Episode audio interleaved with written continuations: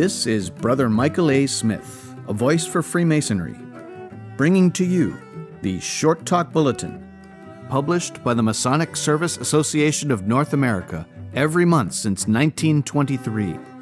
This, the Short Talk Bulletin podcast, is produced in cooperation with the MSA and is made possible with the generous support of a grant from the Grand Lodge AF&AM of Minnesota. Volume 68, Number 9, from September of 1990. The Flag Speaks. Written by Right Worshipful Brother J.D. Krell, past District Deputy Grand Master of District 8A of Connecticut. My friends, today we gather as patriots to remember, each in his own way, the memories of comrades, of loved ones, perhaps of battles, but most of all, of the flag we love.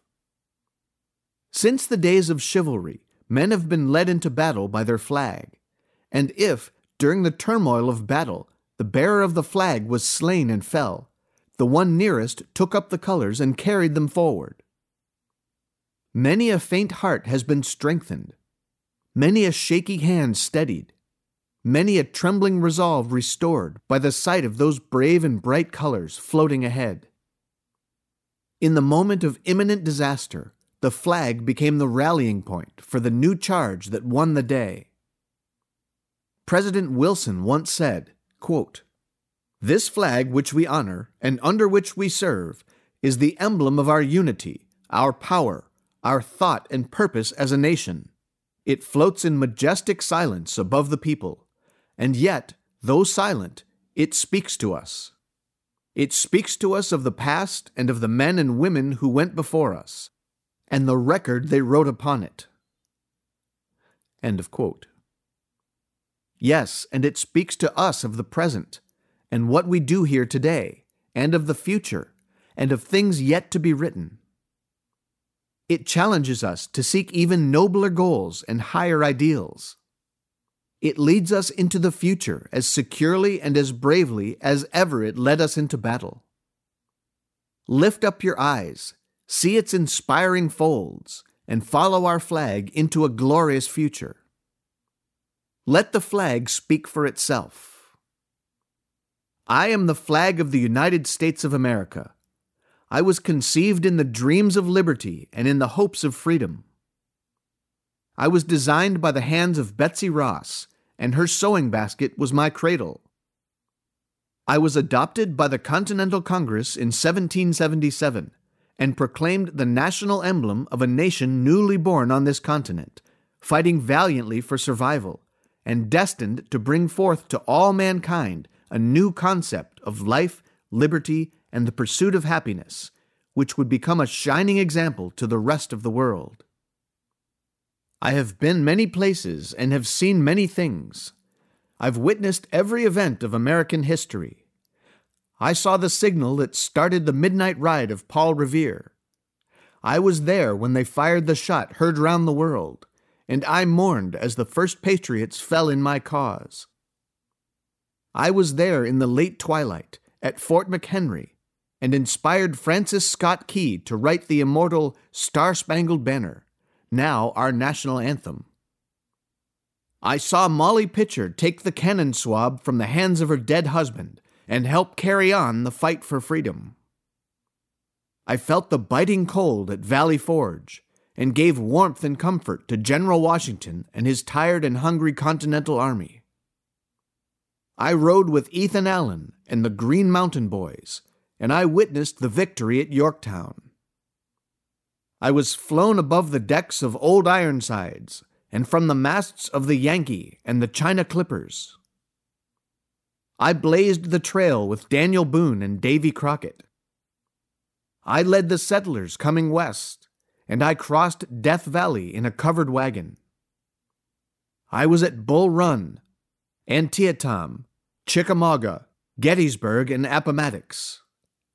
I was carried through the halls of Montezuma and to the shores of Tripoli by the United States Marines. Once I fell to the ground at Custer's last stand, and there were no living hands left to pick me up. I galloped up the slopes of San Juan Hill with Teddy Roosevelt and his Rough Riders. I stayed with the boys until it was over, over there, and was with them on the battlefields of the Marne, Chateau Thierry, Saint Mihiel, and the Argonne Forest. I was raised by five brave men during the hell of Iwo Jima. I waved farewell to the four immortal chaplains who went down with their ship and to honored glory, still tending to the needs of those around them. I was at Incheon, Porkchop Hill, and the Yalu River. I saw the Tet Offensive, and I rode the waters of the Mekong. I saw many of the youths and manhood of our nation fall. They had given their last full measure of devotion. The war was over for them forever. But I kept my lonely vigil over their graves and stayed to watch the poppies grow amid the crosses, row on row, that marked their places. In Flanders Field, in Normandy, in the sands of the deserts of Africa, in the jungles of the islands of the Pacific, in the stark hills of Korea and the choking jungles of Asia. And yes, even the unmarked graves under the restless oceans of the world. I am many things to many people I am an inseparable link in the chain that binds men to God and country, each link welded in the fires of purity by the sacred hands of God Himself.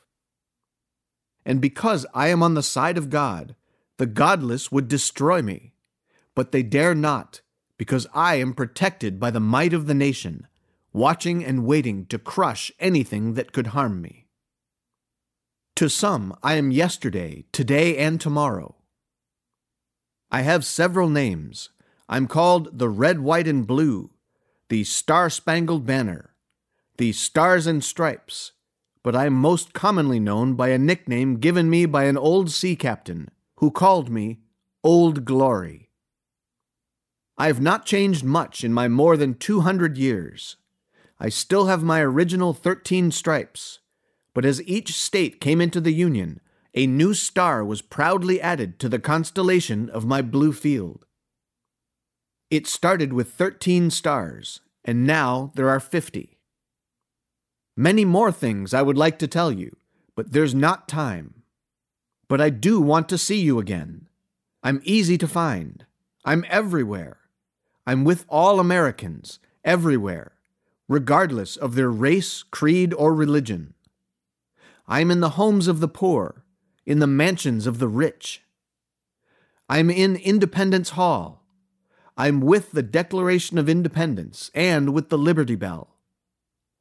I'm in the White House with the President, in all the churches, cathedrals, and synagogues, in the councils of Boy and Girl Scouts of America, and in all the schools of the land. I drape the caskets of our nation's heroes borne to their last resting place.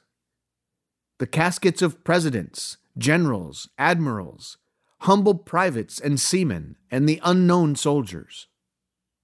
Wherever free men gather, wherever there is justice, equality, faith, hope, charity, truth, or brotherly love, there too am I. There I will always be, for I am the stars and stripes forever.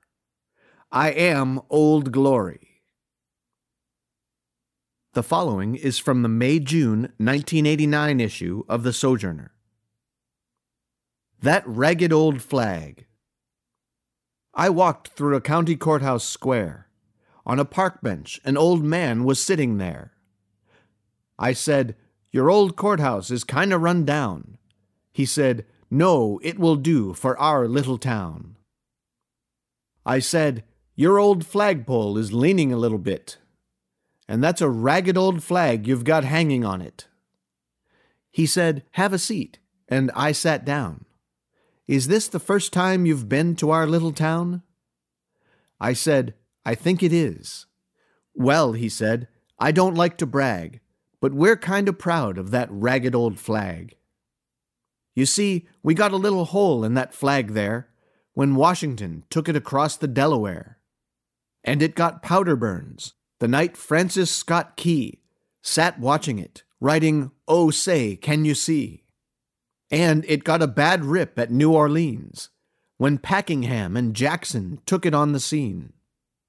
And it almost fell at the Alamo beside the Texas flag, but she waved on through. She got cut with a sword at Chancellorsville, and she got cut again at Shiloh Hill. There was Robert E. Lee, Beauregard, and Bragg. The south wind blew hard on that ragged old flag. On Flanders Field in World War I, she got a big hole from a Bertha gun. She turned blood red in World War II, and she hung limp and low a time or two. She was in Korea and Vietnam. She went where she was sent by her Uncle Sam. She waved from our ships upon the briny foam. Now they've about quit waving her back here at home. In our good land here, she's been abused. She's been burned, dishonored, denied, refused. And the government for which she stands is scandalized throughout the land. She's getting threadbare and she's wearing thin, but she's in good shape for the shape she's in. Because she's been through the fire before, I believe she can take a whole lot more. So we raise her up every morning and we take her down every night. We don't let her touch the ground and we fold her up right. On second thought, I do like to brag, because I'm mighty proud of that ragged old flag. The following tribute to the American flag was presented by Miss Nicole Sevigny at the 187th Annual Communication of the Grand Lodge of Minnesota. Remember me? Some people call me Old Glory, others call me the Star Spangled Banner. But whatever they call me, I am your flag, the flag of the United States of America. Something has been bothering me, so I thought I might talk it over with you. I remember some time ago, people lined up on both sides of the street to watch the parade, and naturally I was always there, proudly waving in the breeze. When your daddy saw me coming, he immediately removed his hat and placed it over his heart. Remember? And you, I remember you standing there, straight as a soldier. You didn't have a hat, but you were giving the right salute. Remember your little sister, not to be outdone. She was saluting the same as you, but with her hand over her heart. Remember? What happened? I'm still the same old flag. Oh, a few more stars have been added since you were a boy, and a lot more blood has been shed since the parades of long ago but I don't feel as proud as I used to. When I come down your street, you just stand there with your hands in your pockets. I may get a small glance, but then you look away. I see the children running around and shouting.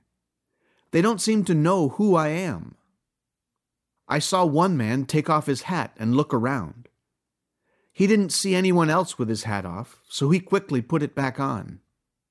Is it a sin to be patriotic anymore? Have you forgotten what I stand for and where I've been? Anzio, Normandy, Omaha Beach, Guadalcanal, Korea, and Vietnam. Take a look at the names on the Memorial Honor Roll sometime. Look at the names of those who never came back in order to keep this republic free. One nation under God, when you were saluting me, you were actually saluting them. Well, it won't be long until I'll be coming down your street again. So when you see me, stand straight, place your right hand over your heart. I'll salute you by waving back, and I'll know that you remembered.